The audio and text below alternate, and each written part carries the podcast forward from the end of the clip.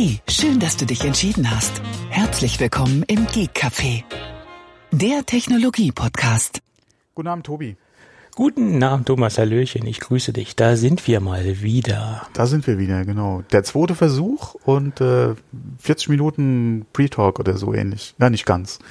Ja, ja, ja. Ich glaube, wir müssen das wirklich wie Wettbewerber äh, oder, oder äh, andere Podcasts machen. Wir haben noch keine Wettbewerber. Wir haben marktbegleitende Podcasts. Ja, so meine ich das ja auch. Ja, mir ist es nicht eingefallen. Ich bin momentan äh, ein bisschen, bisschen äh, noch mit anderen Sachen beschäftigt. Ja, ja, ja wir, wir sind doch alle im, in der Podcast-Flauschi-Bubble.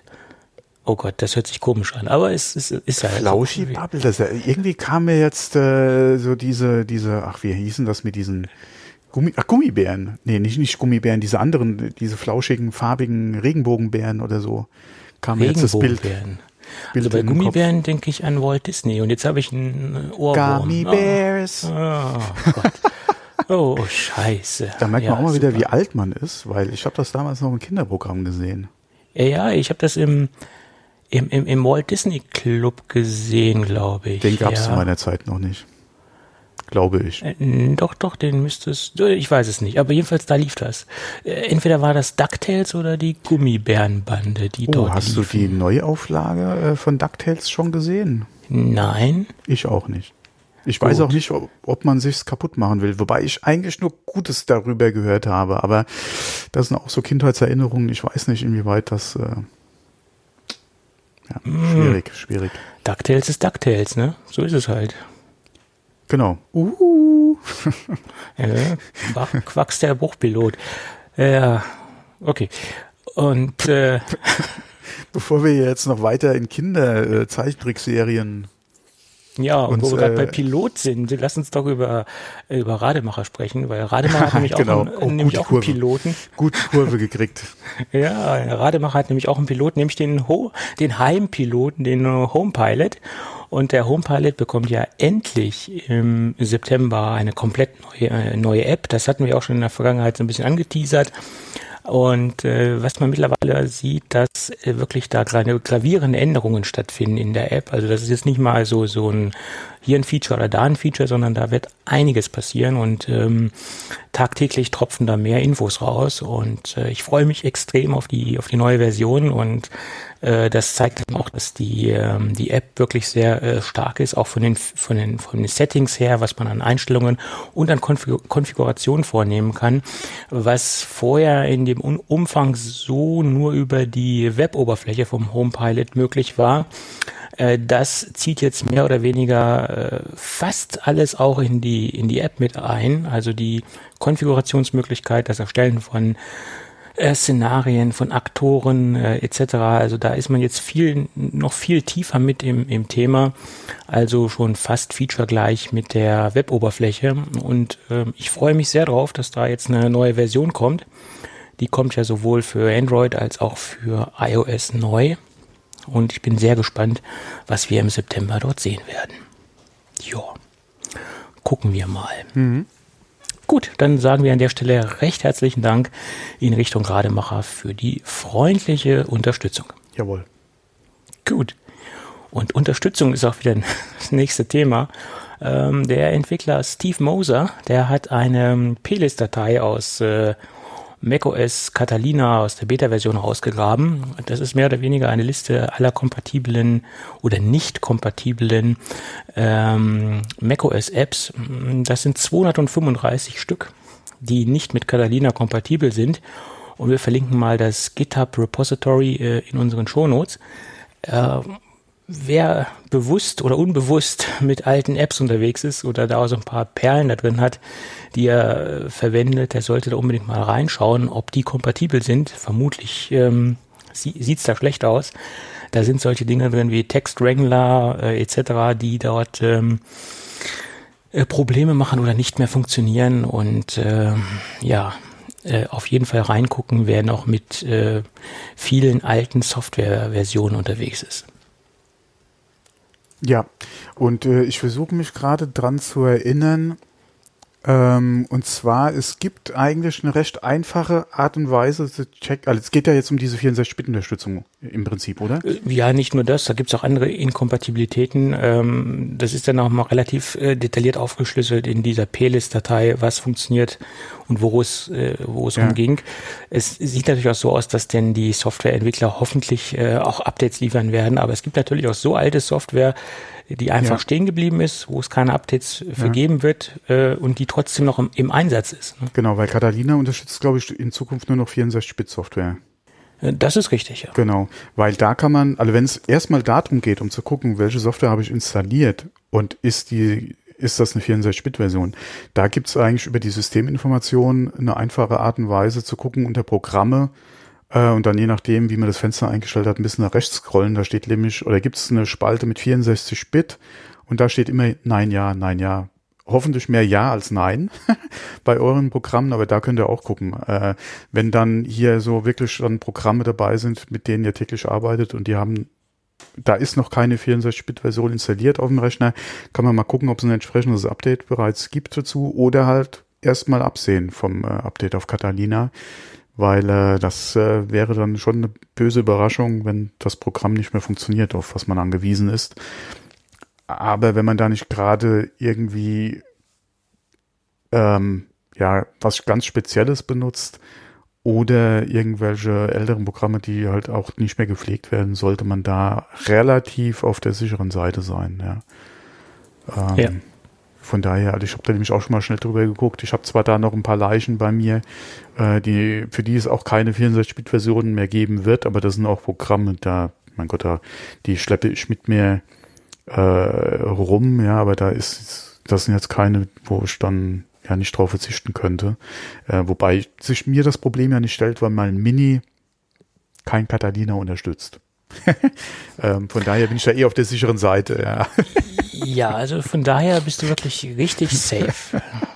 Aber wie gesagt, da äh, kann man auch mal, wenn es um 64-Bit-Unterstützung geht, einfach äh, gucken unter ähm, über diesen Mac. Äh, dann äh, Systembericht müsste das sein und dann links Programme. Und dann kann man da auf jeden Fall auch schon mal über den 32, 64-Bit äh, gucken, ja, die Programme, die man installiert hat. Ja, genau. Ja. Ich würde sowieso jeden raten, noch ein wenig zu warten, auf ja. Catalina umzusteigen, so ein bisschen abhängen lassen. Ja, ähm, ja. Also ja. Ich, ich kann mich da gerade in eigenen Erfahrungen, was iOS betrifft, ja, und zu Catalina hört mir ähnliches. Ähm, also die Beta dieses Mal ja, ähm, war bei Weite nicht so ähm, geeignet äh, wie die äh, Beta vorher. Also jetzt haben wir ja iOS 13, äh, wie die Beta von iOS 12, die war ja eigentlich ab der ersten Public-Version äh, schon sehr gut, ja, äh, kann man sagen. Aber 13, hm, gewöhnungsbedürftig, also was heißt gewöhnungsbedürftig, äh, sehr buggy. Selbst das letzte Update, äh, ich habe es ja bei mir installiert, selbst das letzte Update lässt gerade in Bezug auf Mail, äh, also auf Apple Mail, ein bisschen was zu wünschen übrig, plus ein paar andere Bugs noch.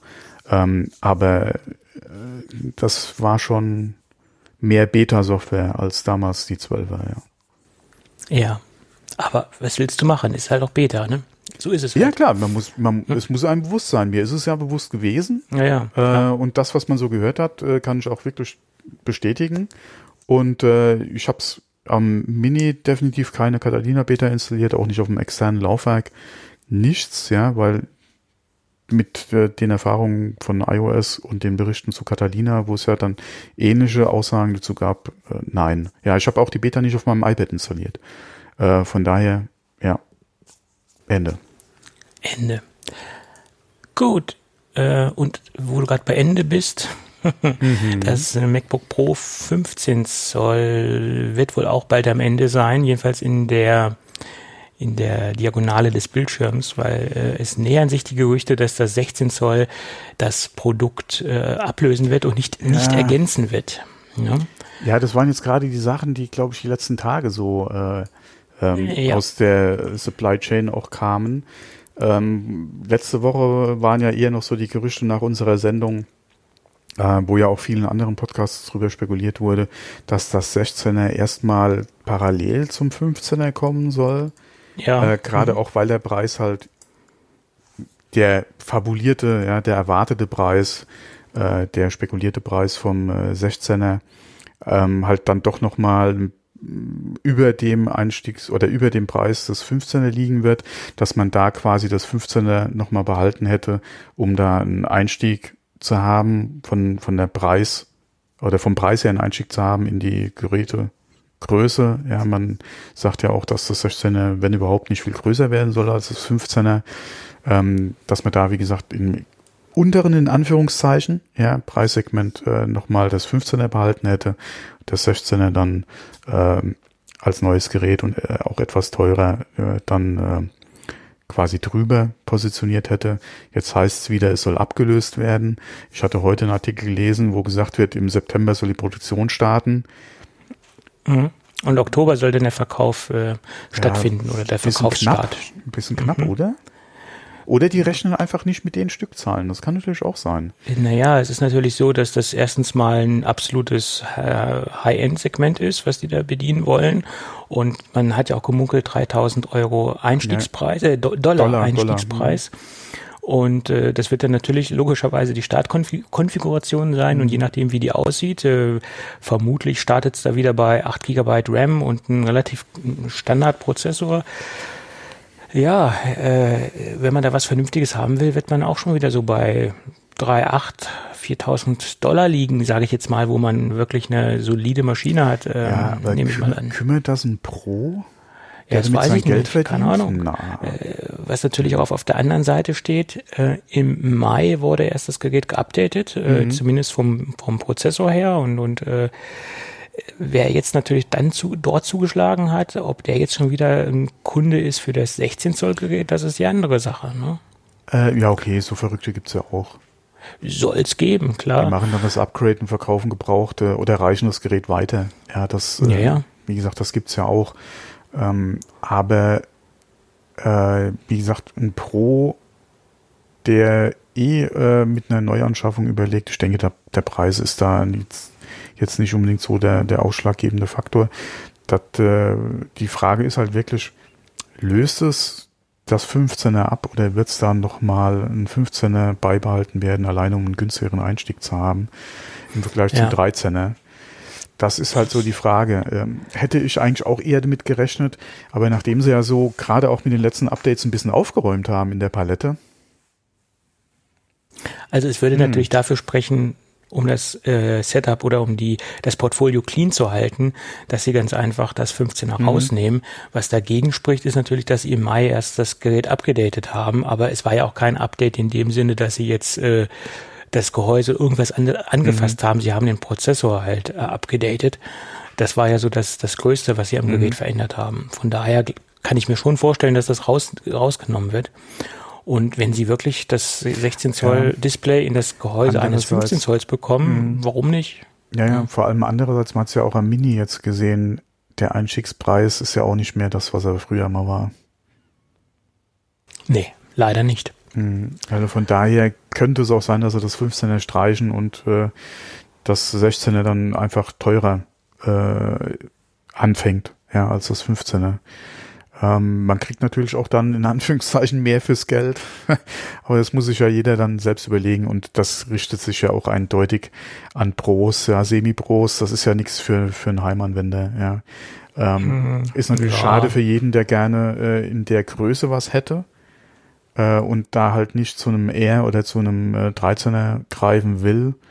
Ähm, wobei je nach Ausstattung beim 13er wird ja auch das 15er schon interessant äh, vom Preis her. Da muss man echt mal abwarten. Also ich freue mich auf das Gerät. Ähm, hatten wir, glaube ich, auch schon mal drüber gesprochen. Äh, es ist zwar nicht so meine Preisklasse im Prinzip, ja, aber das ist der Mac Pro ja auch nicht. Der liegt ja dann noch mal um einiges weiter. Ähm, wobei ich wirklich gerne wieder was Mobiles hätte, muss ich auch sagen. Wenn halt der Anschaffungswiderstand nicht so riesengroß wäre, ja. Ja, das ist richtig. Also das, wo ich mich am meisten darauf freue oder wo ich sehr gespannt bin, ist, ob die Tastatur wirklich grundlegend geändert wird, ob es da jetzt wieder einen Rückschritt gibt, in Anführungsstrichen einen Rückschritt in Richtung äh, Scheren, Scherentastatur oder in, ein, in eine ähnliche Art von Mechanik oder von, von Tastentechnik und wie die dann letztendlich funktionieren wird, ob die dann zuverläss zuverlässiger mhm. funktionieren mhm. wird. Und wenn die Tests und die, wenn die jetzt so ein paar Wochen draußen ist, und da wird es bestimmt natürlich auch wieder die, die diversen Belastungs, ähm, Belastungstests geben von iFixit, dass die da ein bisschen Krümel drauf schmeißen, also so ein so ein Testszenario äh, herstellen äh, mit, mit Belastung von, von Staubpartikeln, Krümeln oder was weiß ich, was, was man alles noch draufhauen kann. Und wenn das sich positiv abzeichnet, dann ähm, wäre ich vielleicht auch Kandidat dafür, dass man das, dass ich das 15 Zoll irgendwie, mein 15 Zoll, was ich jetzt verwende, dann äh, in Zahlung gebe, verkaufe, was auch immer mit dem Gerät dann mache. Äh, an, dann, an mich äh, weiterreichst. Äh, Mal sehen. Tastatur funktioniert noch einmal frei. Äh, sowas in der Richtung. Und dann, äh, wenn der Einstiegspreis wirklich nicht höher ist und wenn die Optionen auf, auf die beiden Dinge, wo ich Wert drauf lege, äh, also Prozessor ist mir egal, da, da würde mir der kleinste reichen. Aber was mir halt wichtig ist, dass man mindestens eine 512er SSD hat. Unter dem würde ich es nicht machen wollen. Und wenn diese Optionen nicht so hoch sind, ähm, ja, wie gesagt, also zwei Dinge sind mir wichtig. Äh, Arbeitsspeicher und der, die SSD sollte nicht unter 512 sein. Und beim Arbeitsspeicher würde ich grundsätzlich, man kann davon ausgehen, dass es 32 Gigabyte gibt bei dem Gerät, dann auch die 32 Gigabyte Konfiguration nehmen. Und das sind die zwei Optionen, wo ich Wert drauf lege. Ja, teuer. 32 Gigabyte. Ja, das wird teuer sein, aber äh, wie, wie, man ja auch weiß, sind die Dinger ja nicht optional aufzurüsten. Ne? Einmal das. Zweitens, ja. äh, spätestens dann, wenn du wirklich irgendwann mal sagst, hier, du willst es wieder verkaufen oder bist gezwungen, vielleicht auch das zu verkaufen, ist natürlich der äh, ja, Wiederverkaufswert äh, beziehungsweise auch die Möglichkeit, das an jemand Vernünftiges zu verkaufen und auch einen guten Preis zu erzielen, natürlich besser mit mit der 32 Gigabyte Version, ja.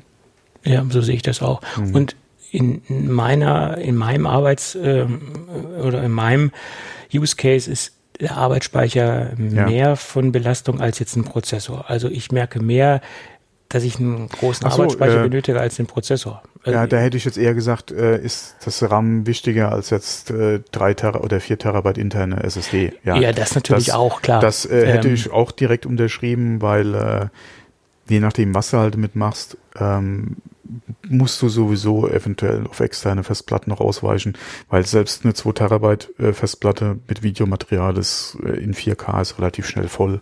Ja, ja. da kommst du um externe Lösungen eh nicht rum.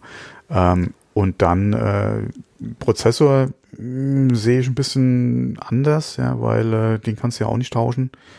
Und äh, ja, ein bisschen Leistung, ja. äh, was heißt bisschen? Und, und Leistung in dem Segment ist halt zumindest mal der Sweet Spot. Ja, nicht unbedingt der kleinste, aber auch nicht unbedingt das Monster, je nachdem, welche Prozessoren sie halt anbieten. Da muss man halt mal gucken, welcher Prozessor macht eventuell dann wirklich Sinn in dem Gerät. Ähm, da würde ich vielleicht auch nicht unbedingt auf den kleinsten gehen. Ja, aber es ist halt die Frage, welche sind dann beim Verkauf oder denn das Gate kommt auch wirklich dann drin. Ja, das ist halt die Frage. Ja. ja. Wie, wie ist so der Einstiegsprozessor? Was bieten sie da an Aufrüstmöglichkeiten noch an? Äh, was macht da Sinn? Ja, das ist ja später beim Mac Pro genau dieselbe Frage. Macht der kleinste Sinn oder muss es einer zwischendrin sein? Ja, der größte wahrscheinlich eher nicht, ja, weil da kaufe ich mir eher ein Auto für. Aber ähm, das ist auch so die Überlegung. Und da wie gesagt, ich würde da auch nicht auf den kleinsten gehen wahrscheinlich. Aber es ist die Frage, ja, wie er anfängt. Ja, und was klar. willst du mit der Kiste machen? Aber wenn es wirklich in gerade in diese Video- und, und äh, Bildbearbeitungsecke geht, wirst du um ein bisschen Power nicht umkommen. Und vor allem ja. nicht um RAM, ja. also in, in meinen Bereichen ist der RAM das, das Wichtigste. Mhm. Also in meinen Anwendungsfällen. Ja. Das ist einfach und, äh, äh, entscheidend. Je mehr RAM, umso schöner, ja. Wobei mit den SSDs heutzutage aber trotzdem, ja. Ja, ja. gut.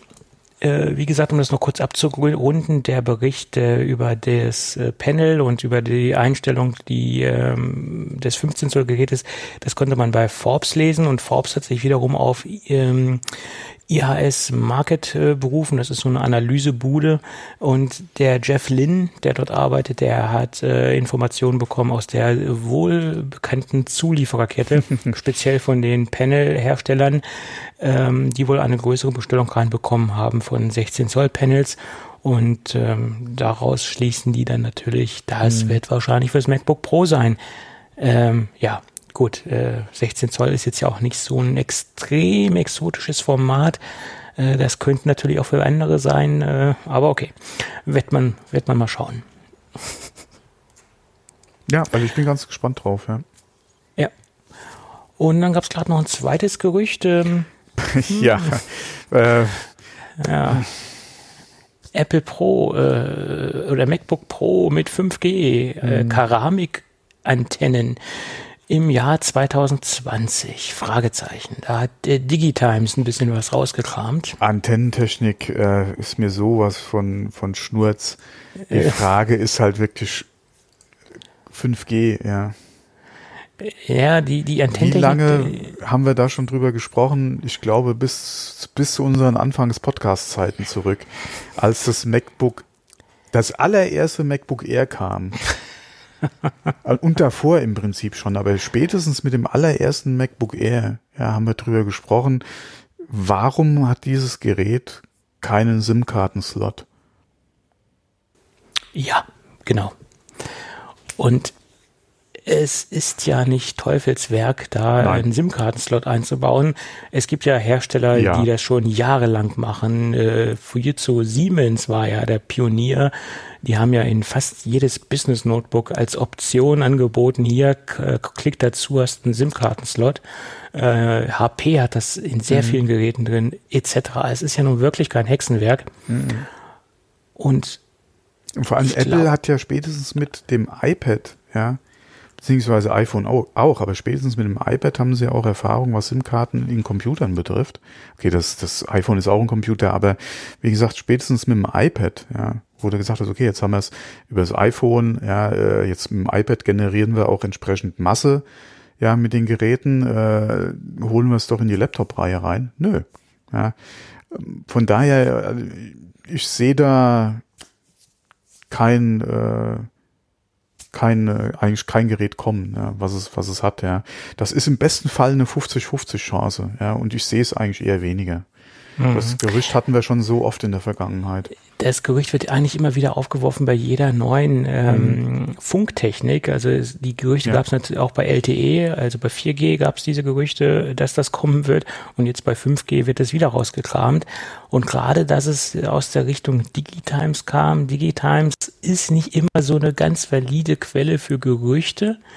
Äh, allerdings muss man dazu sagen, es gab noch so ein paar andere äh, Quellen und so ein paar andere äh, leakigen Berichte, dass aus der Antennenszene und dass bei verschiedenen Herstellern äh, größere Sample-Mengen, äh, Samples angefordert worden sind von, von 5G-Antennen.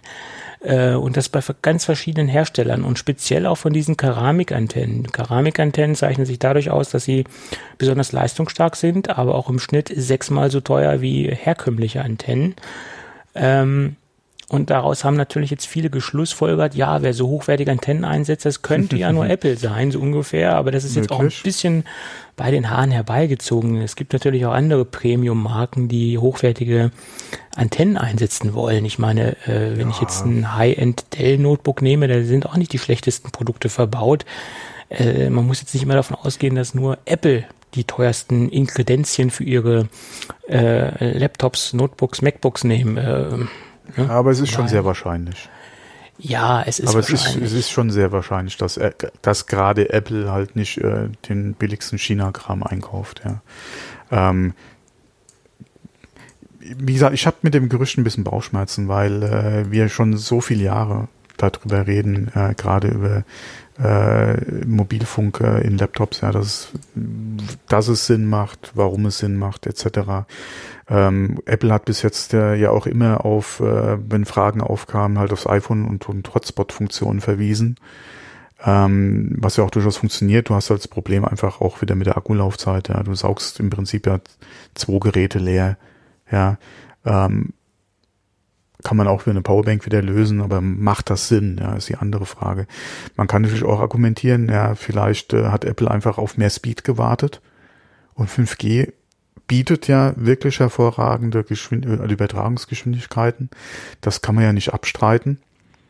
Ähm, aber ob das jetzt der ausschlaggebende Faktor ist für Apple zu sagen, okay, wir machen in die Pros äh, halt 5G rein, damit äh, unsere Pros unterwegs dann auch Datenmengen entsprechend verschicken oder verschieben können in die Wolke.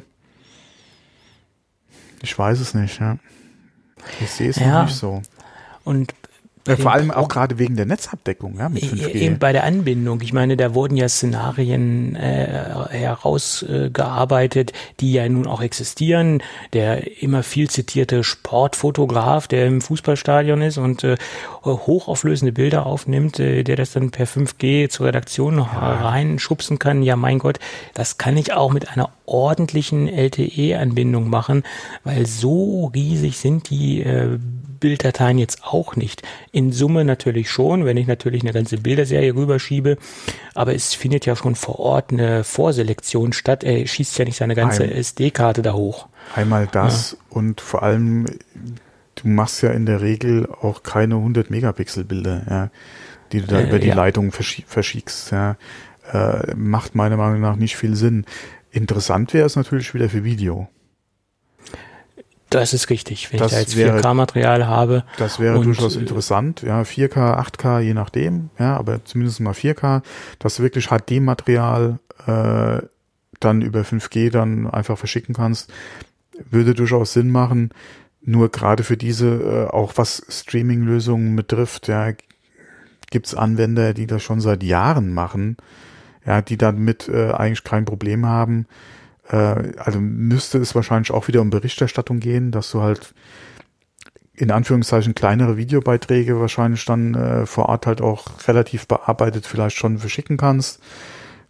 Würde vielleicht noch Sinn machen für Streaming Ja, wobei, ja, doch gerade als kostengünstige Alternative zu irgendeinem professionellen Streaming-Anbieter vielleicht, ja.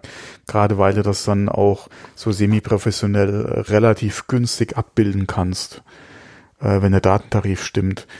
Aber ob das ein Markt für Apple ist, ja, oder ob die sich für den Markt Gedanken machen? Hm. Ja, und ob dieser Markt 2020 schon in dieser Form existiert, sprich Abdeckung des Netzes. Das ist das Problem, äh, ja. Mhm. Preislich äh, interessant, bezahlbar, mhm. dass man das auch dementsprechend auch äh, in einem Tarif vernünftig abbilden kann, ist die andere Sache. Ich ja. würde mal sagen, Preis auch da wieder. Es gibt genug Enthusiasten, äh, die im, oder YouTuber auch, die sich Red-Kameras hinstellen. Ja, die gibt äh, es. Von daher ist das wahrscheinlich vom, vom, vom Anschaffungswiderstand gerade bei so Semi-Pros, beziehungsweise Leuten, die mit Geld verdienen, auch wenn es vielleicht mehr so ein halbes Hobby ist, weniger das Akku oder die, das oder die Hürde vielleicht der Preis, aber Netzabdeckung, ja, wo kannst du das 5G dann auch wirklich nutzen? Ja? Äh, klar, wenn du äh, irgendwo in Berlin ja in der richtigen Ecke wohnst, okay. Ja. Äh, München, Frankfurt, Hamburg, ja. Aber für, für unser eins oder für mich auf dem Land, äh, bis da 5G, äh, da sind wir schon längst bei 8G wahrscheinlich, ja. Ja. Und dann kommt 5G auch nicht mehr, weil sie da nicht mehr weiter ausbauen. ja. ja, also ich halte das für ein sehr invalides äh, Gerücht, ehrlich gesagt. Also ich würde es begrüßen, wenn es kommt.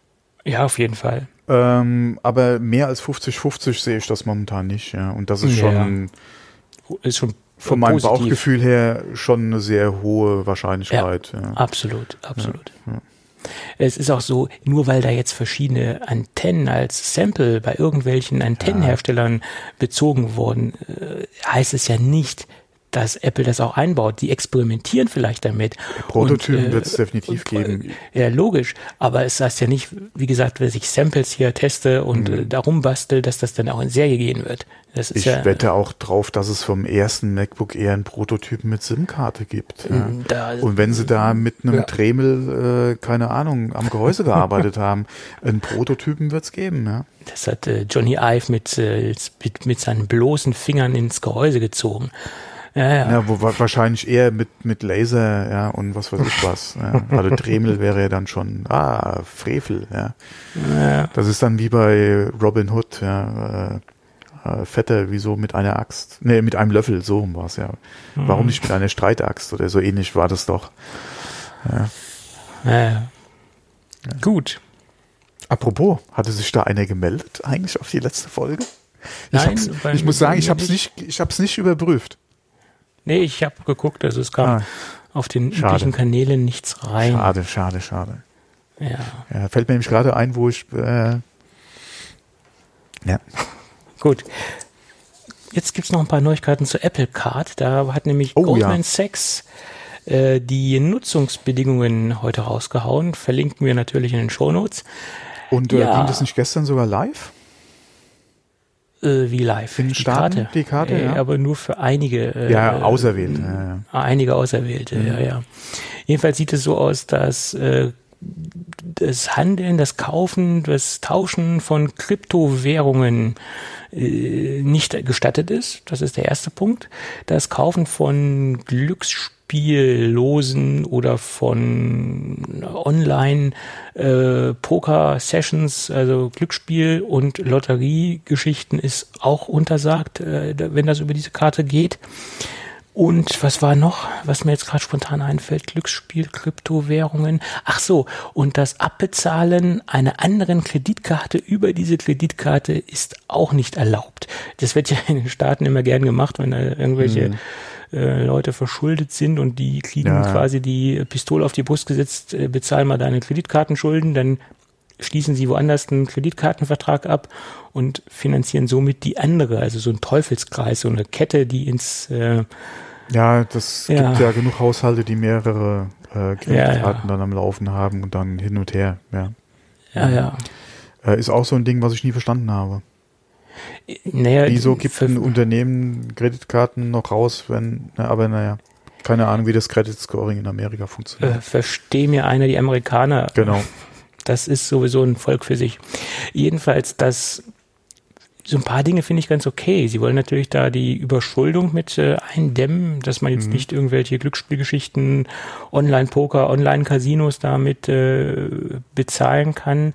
Äh, letztendlich ist es aber so, wenn es die Apple Card nicht macht, dann macht es eine andere, äh, macht's eine Ja, andere Kreditkarte. Wobei gerade bei Krypto also, und bei Glücksspiel ist, denke ich mal, auch mit ein Punkt äh, Kreditkartenbetrug.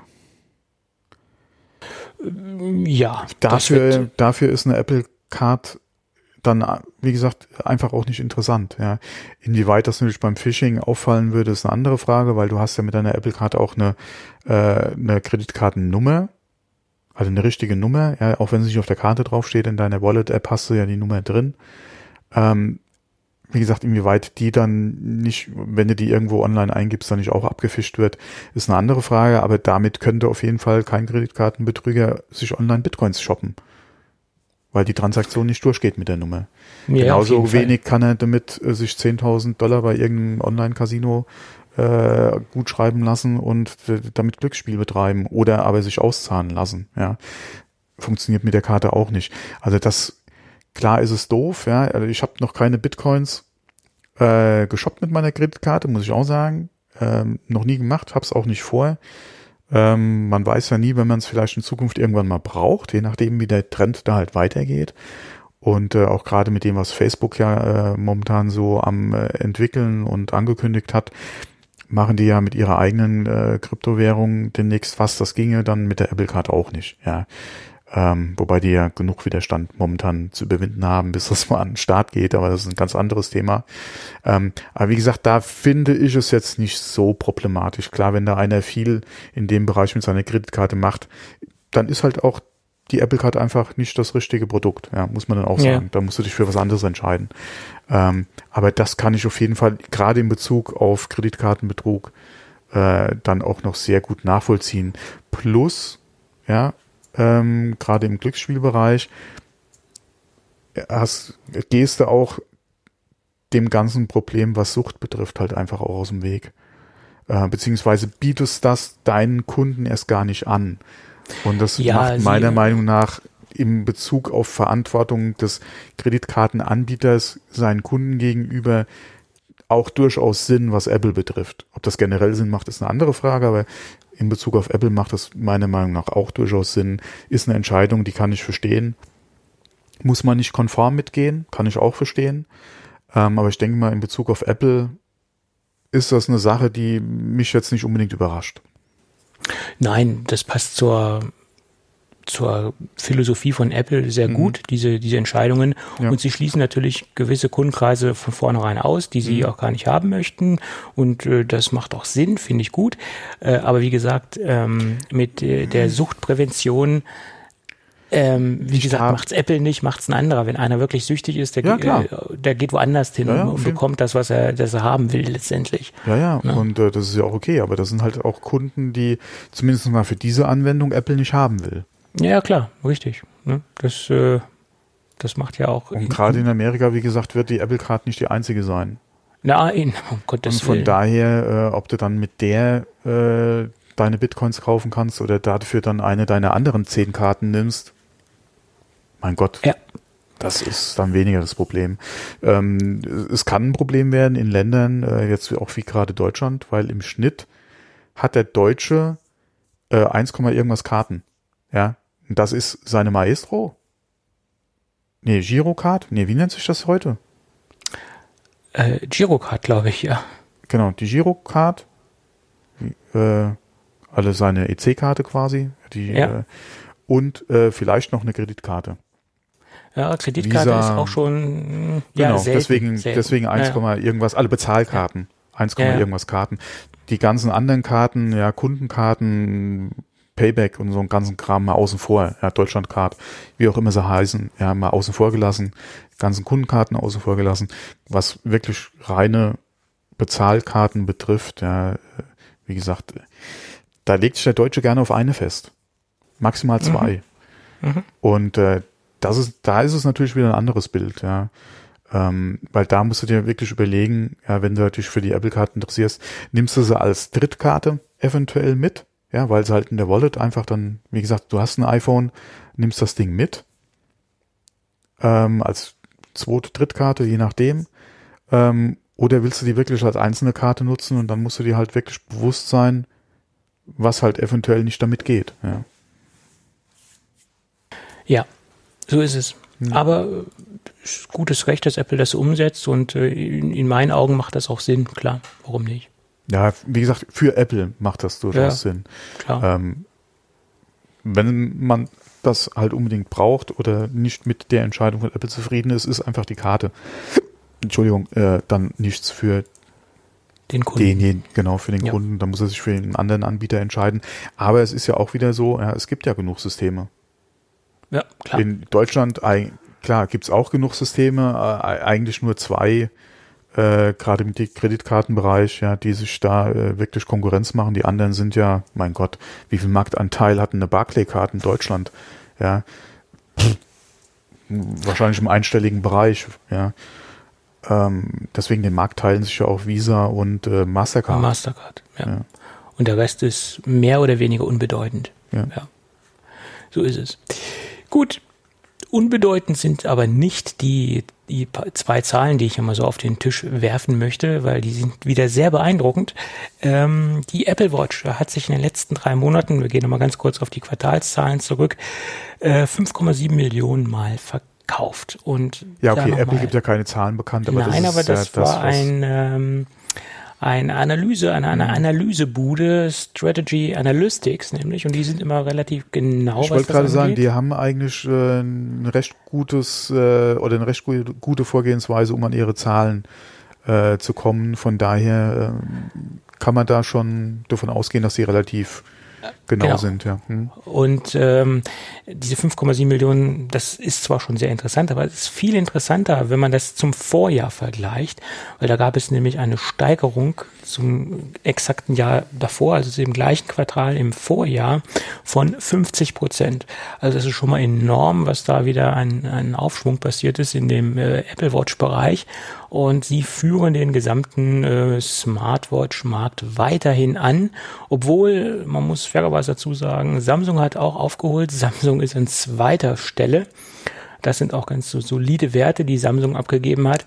Und das, das, das deckt sich auch so ein bisschen mit meinen Erfahrungen. Man sieht Aber- Apple Watches haufenweise. Und dann sieht man ganz lange nichts und irgendwann kommen mal wieder so ein paar Samsung Watches in freier Wildbahn und das war's dann. Sonst sieht man nichts. Und ja, das müsste Google so dermaßen viel zu denken geben, beziehungsweise hat es ja auch, ja. Aber äh, das müsste Google so fuchsen, beziehungsweise so aufregen, dass Samsung mit ihrer eigenen Lösung ja quasi die Nummer zwei ist mit ihren Smartwatches und nicht Google, ja, die mit Android ja im Prinzip eigentlich führend sind. Ähm, dass sie es nicht geschafft haben mit ihrem äh, Wear OS. Wear? Mhm. Android Wear? Android Wear, ja? Wear, ja, oder Äh, Wear OS, ja. Da irgendwie auch Fuß nur annähernd äh, äh, ja, zumindest mal Anschluss zu halten an Apple. Ja. Ähm, ich verstehe es einfach nicht. Ja, wobei äh, gerade in dem Bereich äh, kriegt's Google einfach, egal ob Tablet oder, oder Smartwatch, ja, Google kriegt's einfach nicht hin, ne? Beziehungsweise mit ihren Kooperationspartnern kriegen sie es einfach nicht hin. Hatte, äh, ich glaube, Huawei hat ja gerade noch mal eine neue Smartwatch irgendwie äh, äh, äh, vorgestellt. Aber das, äh, mein Gott, die verkaufen ja auch keine Stückzahlen. Ähm, von daher, ich weiß echt nicht, woran, wo das Problem liegt. Ja, es fing eigentlich sehr vielversprechend an. Ja, der Ansatz auch gerade mit den runden Displays äh, bei Android Wear ist ja ein sehr schöner. Aber Ja, damals, wo es losging mit der Moto 360, die Genau. war auch schon sehr interessant. Okay, die hatte so ein paar Schönheitsfehler, die hatte so einen halben Mond, also das war nicht Ja. komplett rund. Ja, aber das waren die ersten Genau. Mhm. Smartwatches in in dem Bereich und die, die fand ich interessant. Und dann kam ja LG, äh, hatte ja eine eine gute Phase mit, mit Smartwatches, wo man gesagt hat, okay, auch schöne Sachen, äh, auch runde Smartwatches, ähm, das, das war alles interessant, aber die sind dann komplett äh, in der Versenkung verschwunden, die Dinger. Naja, das Problem ist auch einfach die Prozessorentwicklung. Ja. Ähm, Apple macht ja da ihr eigenes Ding und hat ja auch da wieder den riesen Vorteil, dass sie da halt gezielt selbst entwickeln können und wissen, wie ihre Anforderungen sind und da entsprechend auch Innovationen nach vorne bringen können, beziehungsweise äh, auf das, was sie machen wollen, hin entwickeln. Äh, ja, au- auf dem äh, Android oder äh, Wear Market, da bist du natürlich angewiesen, was macht äh, Qualcomm oder, Ja. oder halt andere Hersteller in dem Ja. Bereich. Und da ist ja die Entwicklung die letzten Jahre ein bisschen eingeschlafen. Und äh, ja, ist eigentlich sehr schade, ja, weil so ein bisschen der Wettbewerb fehlt. Andererseits würde ich mich heute noch mal nach einer anderen Uhr umgucken. Äh, nee, wenn ich im, im, im Markt bin für eine Smartwatch, würde ich wahrscheinlich auch zu einer Apple Watch greifen. Außer ich wollte wirklich was ganz Spezielles im Bereich, äh, speziell jetzt zum Beispiel Outdoor, ja, Multisports oder sowas zum Beispiel. Ja, Äh, vielleicht eine Garmin, Garmin genau, oder, eine ja, oder Garmin. vielleicht eine Polar oder sowas Ja. in, in dem Bereich, aber dann Genau. bist du ja auch im Sportbereich unterwegs. Genau. Und das ist ja jetzt auch nicht so die breite Masse, die das wirklich benötigt. Es gibt zwar viele Leute, die Sport machen, aber jetzt nicht jeder. Ja, aber die, äh, gerade in dem Bereich, Garmin, äh, Polar etc., die haben ihren Markt. Die haben einen festen Markt, aber es ist ein Nischenmarkt. Ja, ja, klar, aber die Ja. haben ihren Markt, der ist auch gut besetzt. Da können sie auch durchaus wirklich hochpreisige Sachen an Mann Ja. und Frau bringen. Da Und diese ja Garmin-Dinger sind ja recht teuer. Das sind ja keine Ja, vor günstigen allem- Produkte. vor allem du kriegst da ja auch was wie die, wie damals die Apple, äh, die goldene, äh, von der ersten Generation, die goldene Uhr, so was ähnliches, ja, nicht jetzt ein Gold, aber sowas ähnliches kriegst du ja auch durchaus bei den Herstellern. Ja, da zahlst du mal einen Tausender, ja, für so eine Uhr. Ja, gibt's, ja. Äh, und da gibt's auch Leute, die sich sowas kaufen. Ja, es ist ja auch schön. Ja, wie gesagt, die, der Markt ist da, auch wenn er, wenn es ein kleiner Markt ist, aber die sind da sehr erfolgreich aufgestellt. Und da, wenn ich dieses Anforderungsprofil hätte, würde ich da auch, wie gesagt, nach so einem, einer Uhr gucken. Ja, ähm, aber wenn es jetzt wirklich um traditionelle, in Anführungszeichen, Smartwatch geht, würde ich, wie gesagt, äh, bei Apple gucken oder wenn es halt wirklich was für Android sein muss, weil ich in dem Universum unterwegs bin, würde ich wahrscheinlich auch nach einer Samsung gucken. Ja.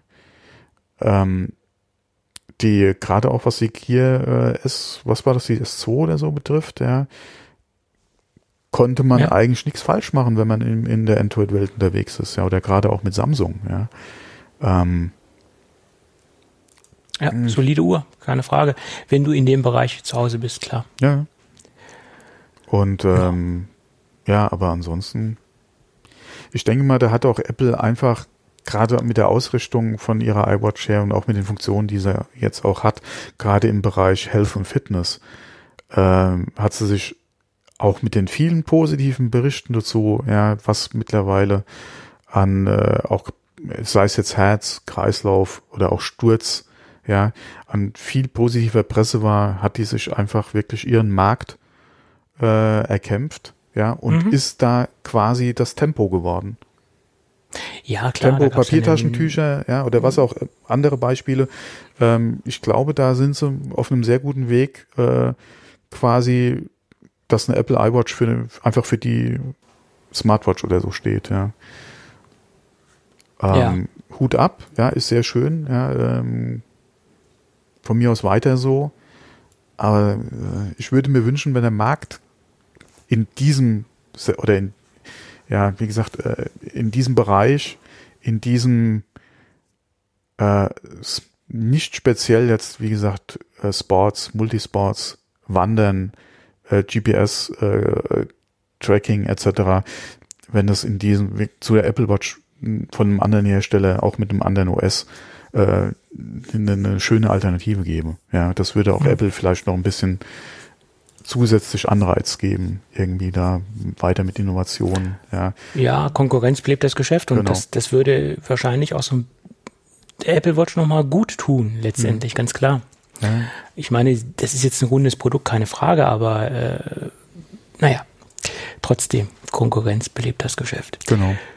Gut, nächstes kurzes Thema. Ähm, FileMaker. FileMaker ist ja eine Apple-Tochter und äh, der Name lässt ja daraus schließen, dass FileMaker quasi in, in, so eine Single, so, ein- so, ein- so ein One, wie heißt es so, One-Trick-Pony ist. Also FileMaker, die, das Datenbanksystem.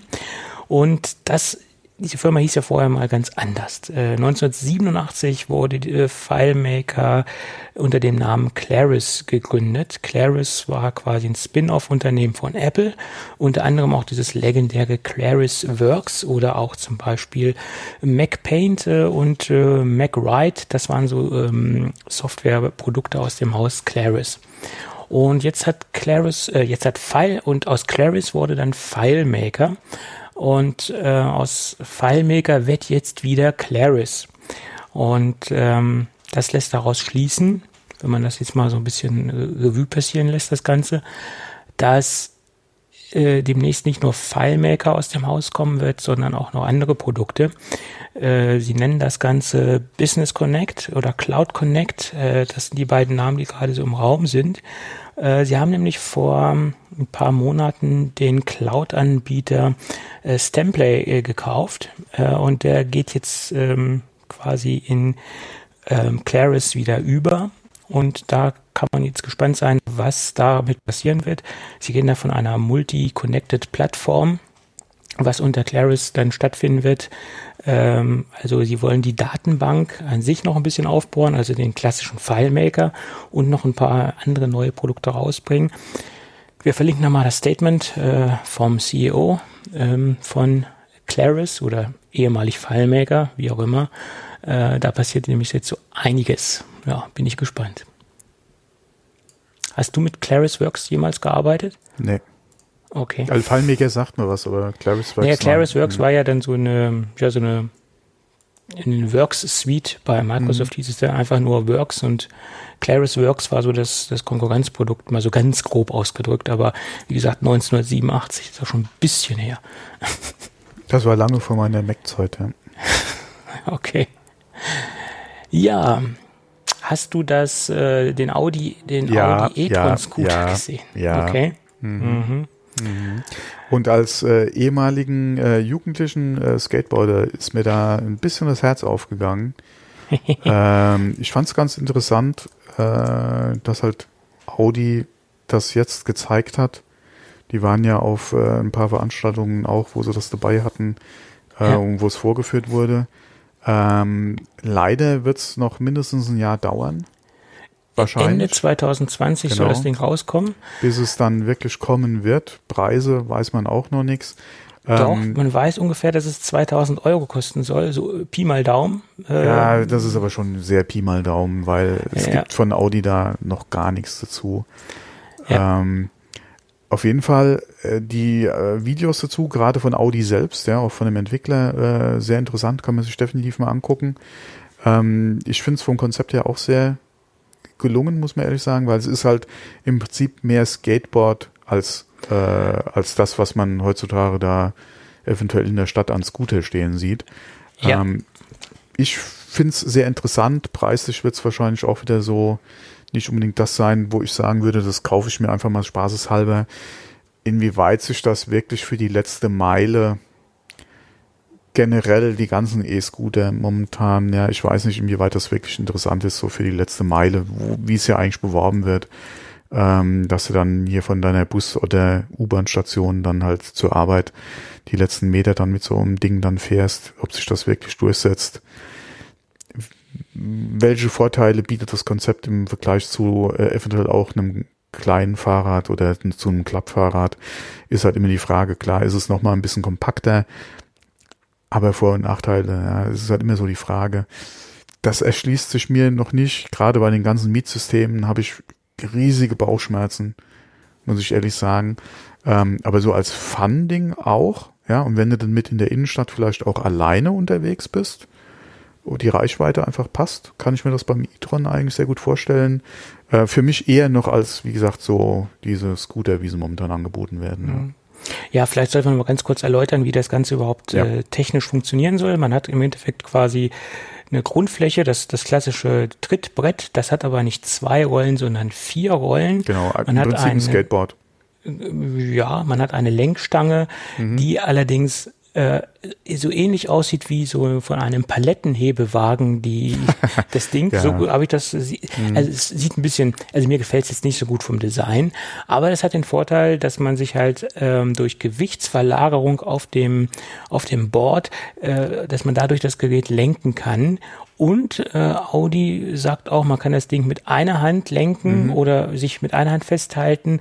Und man kann natürlich dann durch, dadurch auch Signale geben, in welche Richtung man abbiegen will, was mit einem klassischen Tretroller so eigentlich nicht funktioniert. Also sobald ich eine Hand vom, vom Tretroller nehme, mache ich einen E-Roller, einen- Tretroller, was auch immer, genau. Du hast keinen Lenker an dem Gerät. Du machst wirklich durch die Gewichtsverlagerung, machst du halt deine Lenkbewegung. Das ist wie Genau. beim Skateboard. Äh, das ist ja das Schöne dran, du hast die Stange noch. Wenn ich es richtig verstanden habe, ist der Gasgriff im Prinzip in deinem, in deiner Stange oben in diesem Griffteil, ist anscheinend das, wo du auch halt mit beschleunigst, ähm, beziehungsweise halt auch Gas weg, Bremsen, Rekuperation, halt äh, Rückgewinnung ein bisschen. Ähm, glaube ein Frontmotor. Der Akku müsste, glaube ich, auch in dieser Stange äh, drin sein, beziehungsweise in, die, in der Lenkeinheit. Äh, müsste auch, glaube ich, der Akku integriert sein, wenn ich das richtig verstanden habe. Ähm, ja, ansonsten viel mehr. Weißt du noch irgendwie? Nee, mehr das dazu? sind Das Eckdaten eigentlich und das, gell? äh, Ja. ich, ich denke, das äh, wird auch ein Nischenprodukt werden. Das wird jetzt kein großartiges Ja. Massenprodukt werden aufgrund der, der, der Preisgeschichte. Ähm, aber warum nicht? Äh, Ach interessant. so, und ich glaube, äh, der erste Markt ist irgendwie äh, irgendwas in Asien drüben. Das haben sie, Okay. glaube ich, auch noch gesagt. Ja, da soll es, glaube ich, Mhm. zuerst kommen. Ähm, inwieweit das natürlich, keine Ahnung, warum. Ja. Muss man mal abwarten, ob es wirklich so sein wird. Ich denke auch mal, es ist halt Audi. Ja, das wird wahrscheinlich preislich eher so das obere Segment sein. Wenn allerdings äh, Verarbeitung, Leistung stimmt, warum nicht? Ja. Ja. Ähm, es macht auf jeden Fall von dem, was ich gesehen habe, einen sehr vernünftigen Eindruck und wäre auch eher das, was ich mir halt wünschen würde.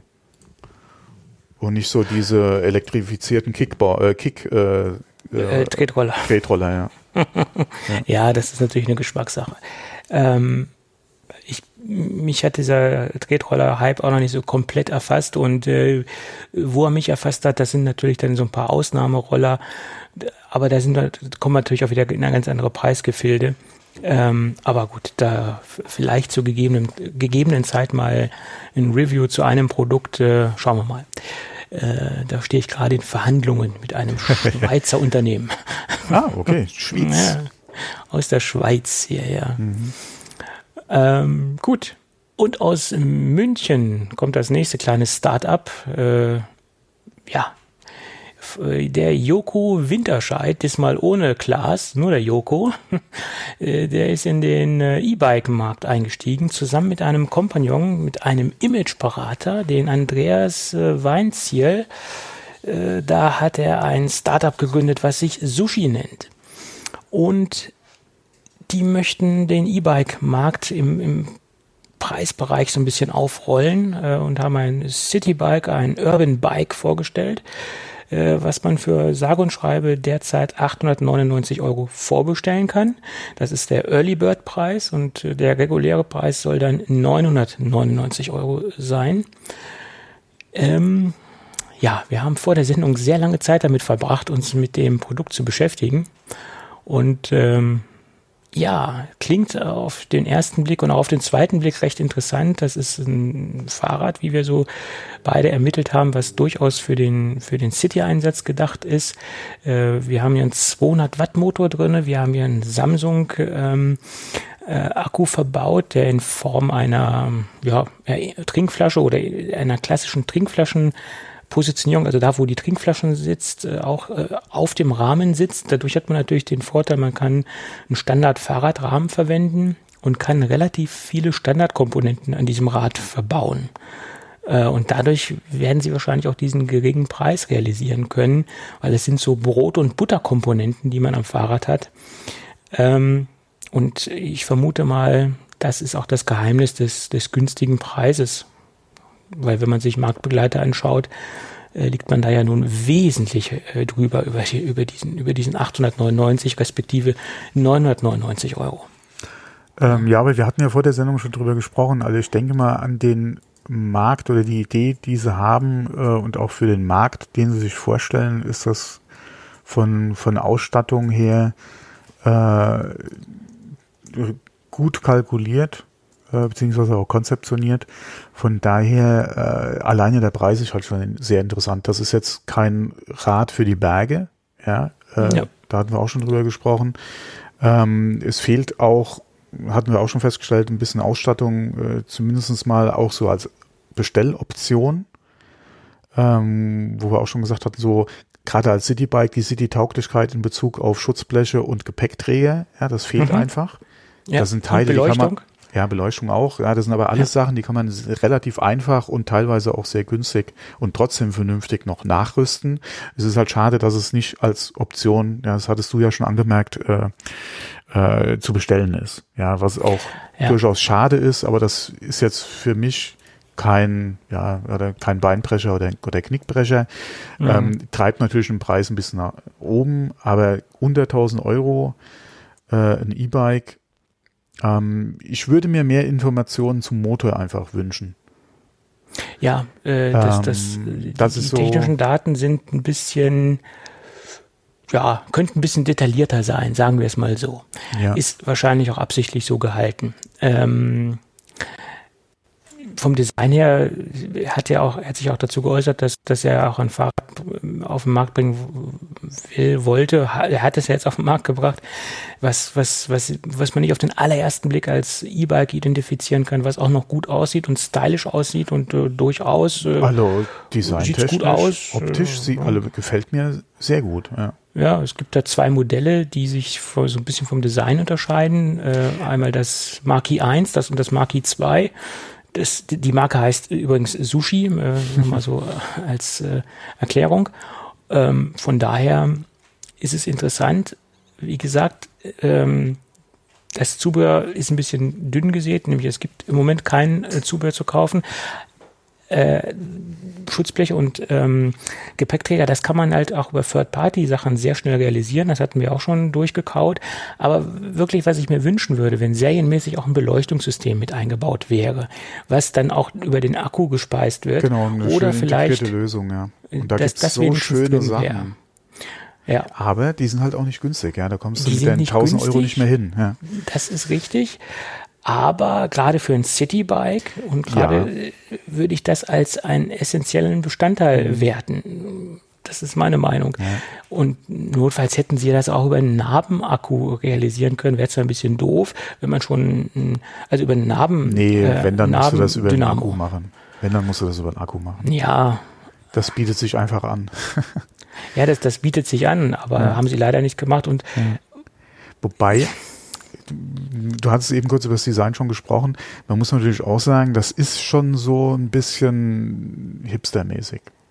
das ist so ein, so ein, so ein Single-Speed-Design, so ein bisschen. Es ne? hat Das eine Ganze. Stahl-Starkgabel, ja, Ja, das ja. ist auch wieder so ein Ding. Du hast eben Single Speed schon angesprochen. Das ist auch natürlich so ein Trend die letzten zwei Jahre. Ja, äh, gerade in Großstädten gibt's immer mehr äh, Fahrradfahrer, die da auch auf Single Speed gehen.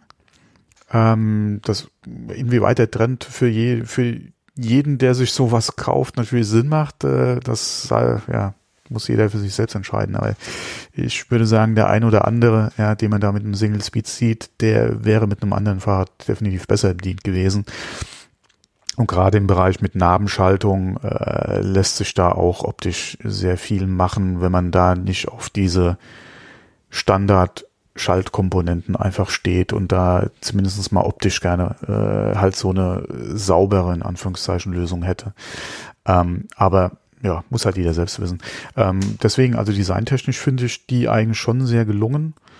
Ähm, Probefahrt würde mich mal interessieren, auf, alleine wegen dem Motor, ja, und wie das Fahrverhalten beziehungsweise das Antrittverhalten auch ist bei dem Rad. Ähm, macht mir in Bezug auf Alltagstauglichkeit, äh, ja, müsste man halt mal wirklich eine Probefahrt machen, wie halt Motor und, und äh, oder wie das Fahrrad halt mit dem Motor einfach läuft, ja. Ähm, wie gesagt, ich kann mir nicht vorstellen, wie, dass man da außerhalb der Stadt äh, glücklich wird mit dem Rad, aber dafür ist es meiner Meinung nach auch nicht gedacht, ja. Ja, sie geben in den technischen Daten eine Reichweite von 30 bis 60 ähm, Kilometer an. Das Vollkommen richtet, richtet sich natürlich auch, äh, wie hoch die Unterstützung ist. Da gibt es wahrscheinlich mehrere Stufen, die man da auswählen kann. Also wie stark die Unterstützung ist. Aber das ist für einen Ja, dein Stadtbereich okay. Streckenprofil und auch dein Körpergewicht. Das hat so einen riesen Ja. Einfluss drauf. Ja, je, mehr, je mehr Gewicht, äh, egal ob Gepäck oder Fahrer oder Fahrerin, äh, transportiert Ja. werden müssen, um, klar, das geht natürlich auf Das ist- Reichweite, ja. Das ist ganz klar, logisch. Ähm, ja, klingt durchaus interessant und der Preis ist wirklich ähm, Ist attraktiv, sehr ja. knackig, sehr knackig, ganz klar. Ja.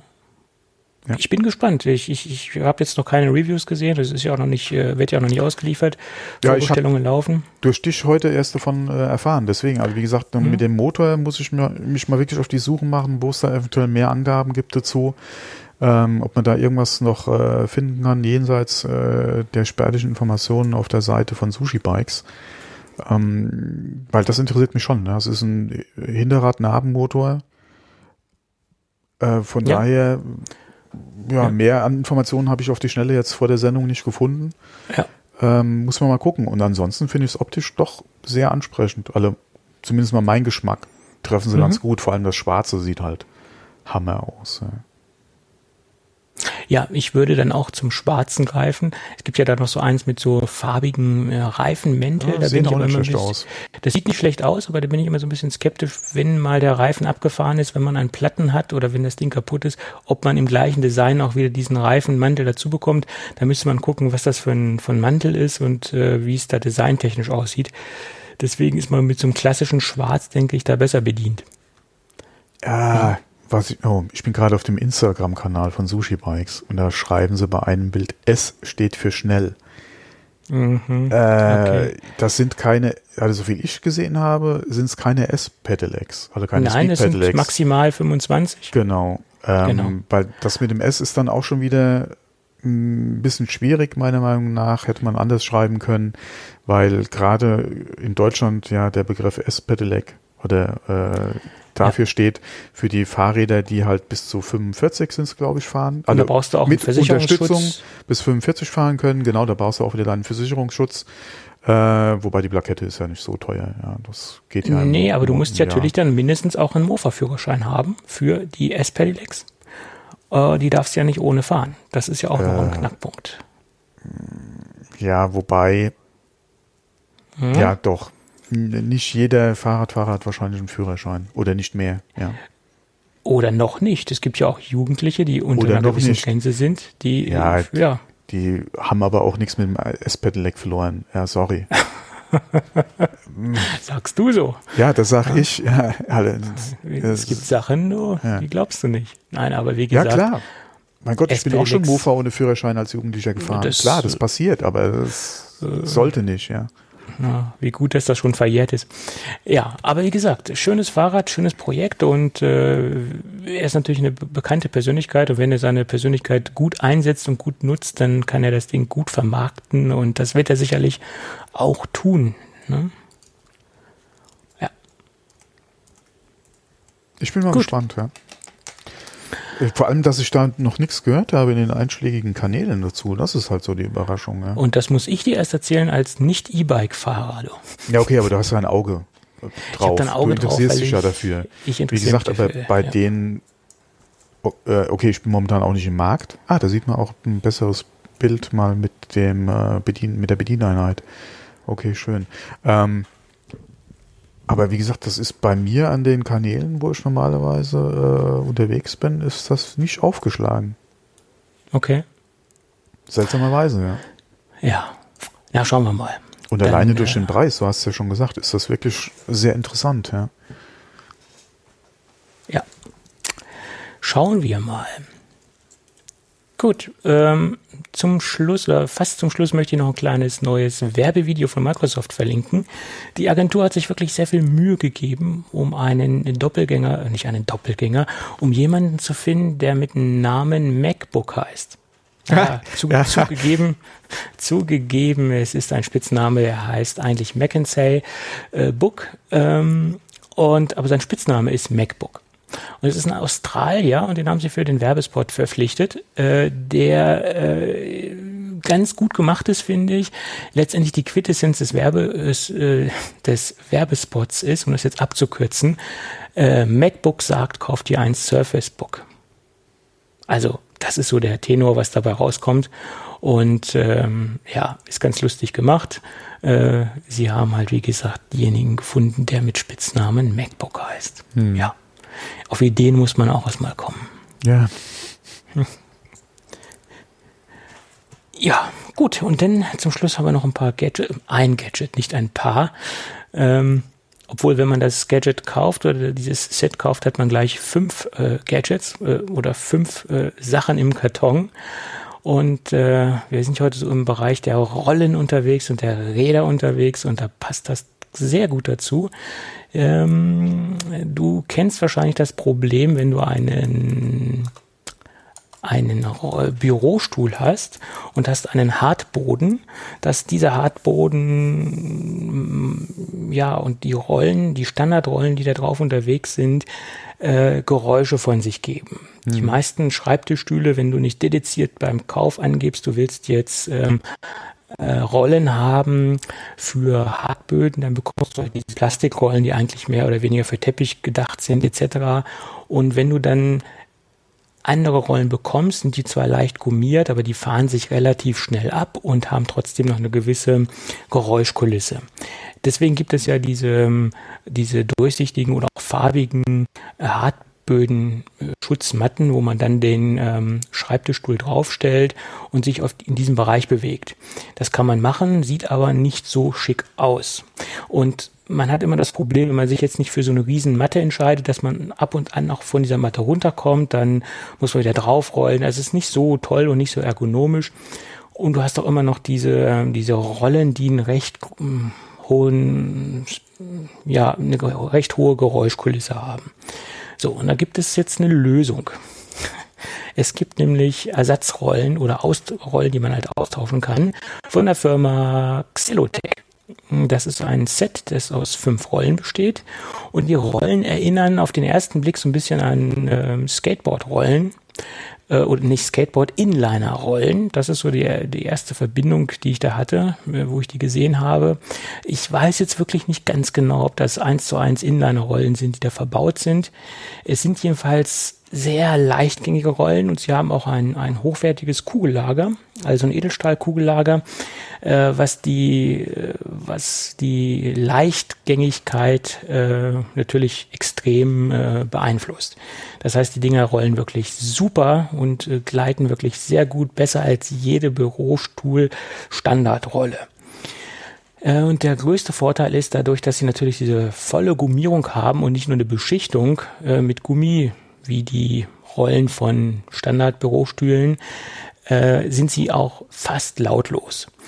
Äh, und man braucht halt keine zusätzliche Matte, dadurch, dass sie, wie gesagt, diese schöne ähm, halbharte Gummierung haben, äh, äh, geben sie, hinterlassen sie auch keine Spuren auf dem Laminat, auf dem Parkett oder auf den Fliesen. Also man braucht keine extra Schutzmatte. Es läuft gut äh, und es ist fast geräuschlos.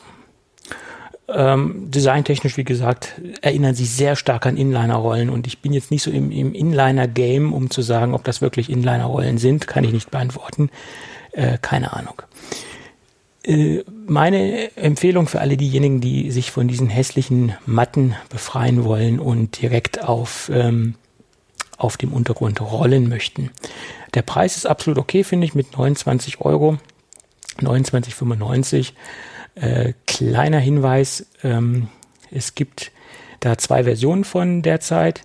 Ähm, und das bezieht sich auf den Stift, weil es gibt ja diese Standardstift oder die, die, die Rollen sind ja mit einem Stift äh, im Schreibtischstuhl äh, gehalten und da drehen sie sich, sich natürlich auch drinne und ihr solltet vorher das Ganze abmessen, wenn man sich auf äh, Amazon durch das Bild klickt, sieht man auch genau, auf was sich die Maße beziehen. Ähm, 22 Millimeter bis zum ersten Einrastpunkt und dann gibt es halt diese 10 Millimeter oder die 11 Millimeter äh, bis zum nächsten Einrastpunkt. Das sollte man ausmessen, bevor man sich halt äh, die Rollen äh, bestellt, damit das dann auch in den Standard, äh, in, in diese Standardaufnahme reinpasst. Ja. Das ist so mein kleiner Mini-Gadget-Tipp. Hm, okay. Ja. Gibt Sachen, die gibt's gar nicht, ne? Gut. Würde ich doch sagen, haben wir es doch heute geschafft, oder? Sind wir am Ende angekommen. Gut. Ja, wenn ja, du fertig bist, also ich habe jetzt nichts mehr dazu zu fügen. Ja. Das ist gut, dann haben wir es doch. Dann würde ich sagen, okay. weil es gut geht, hören wir uns äh, nächste Woche wieder. Genau. Bis dann. Jo, tschüss. tschüss.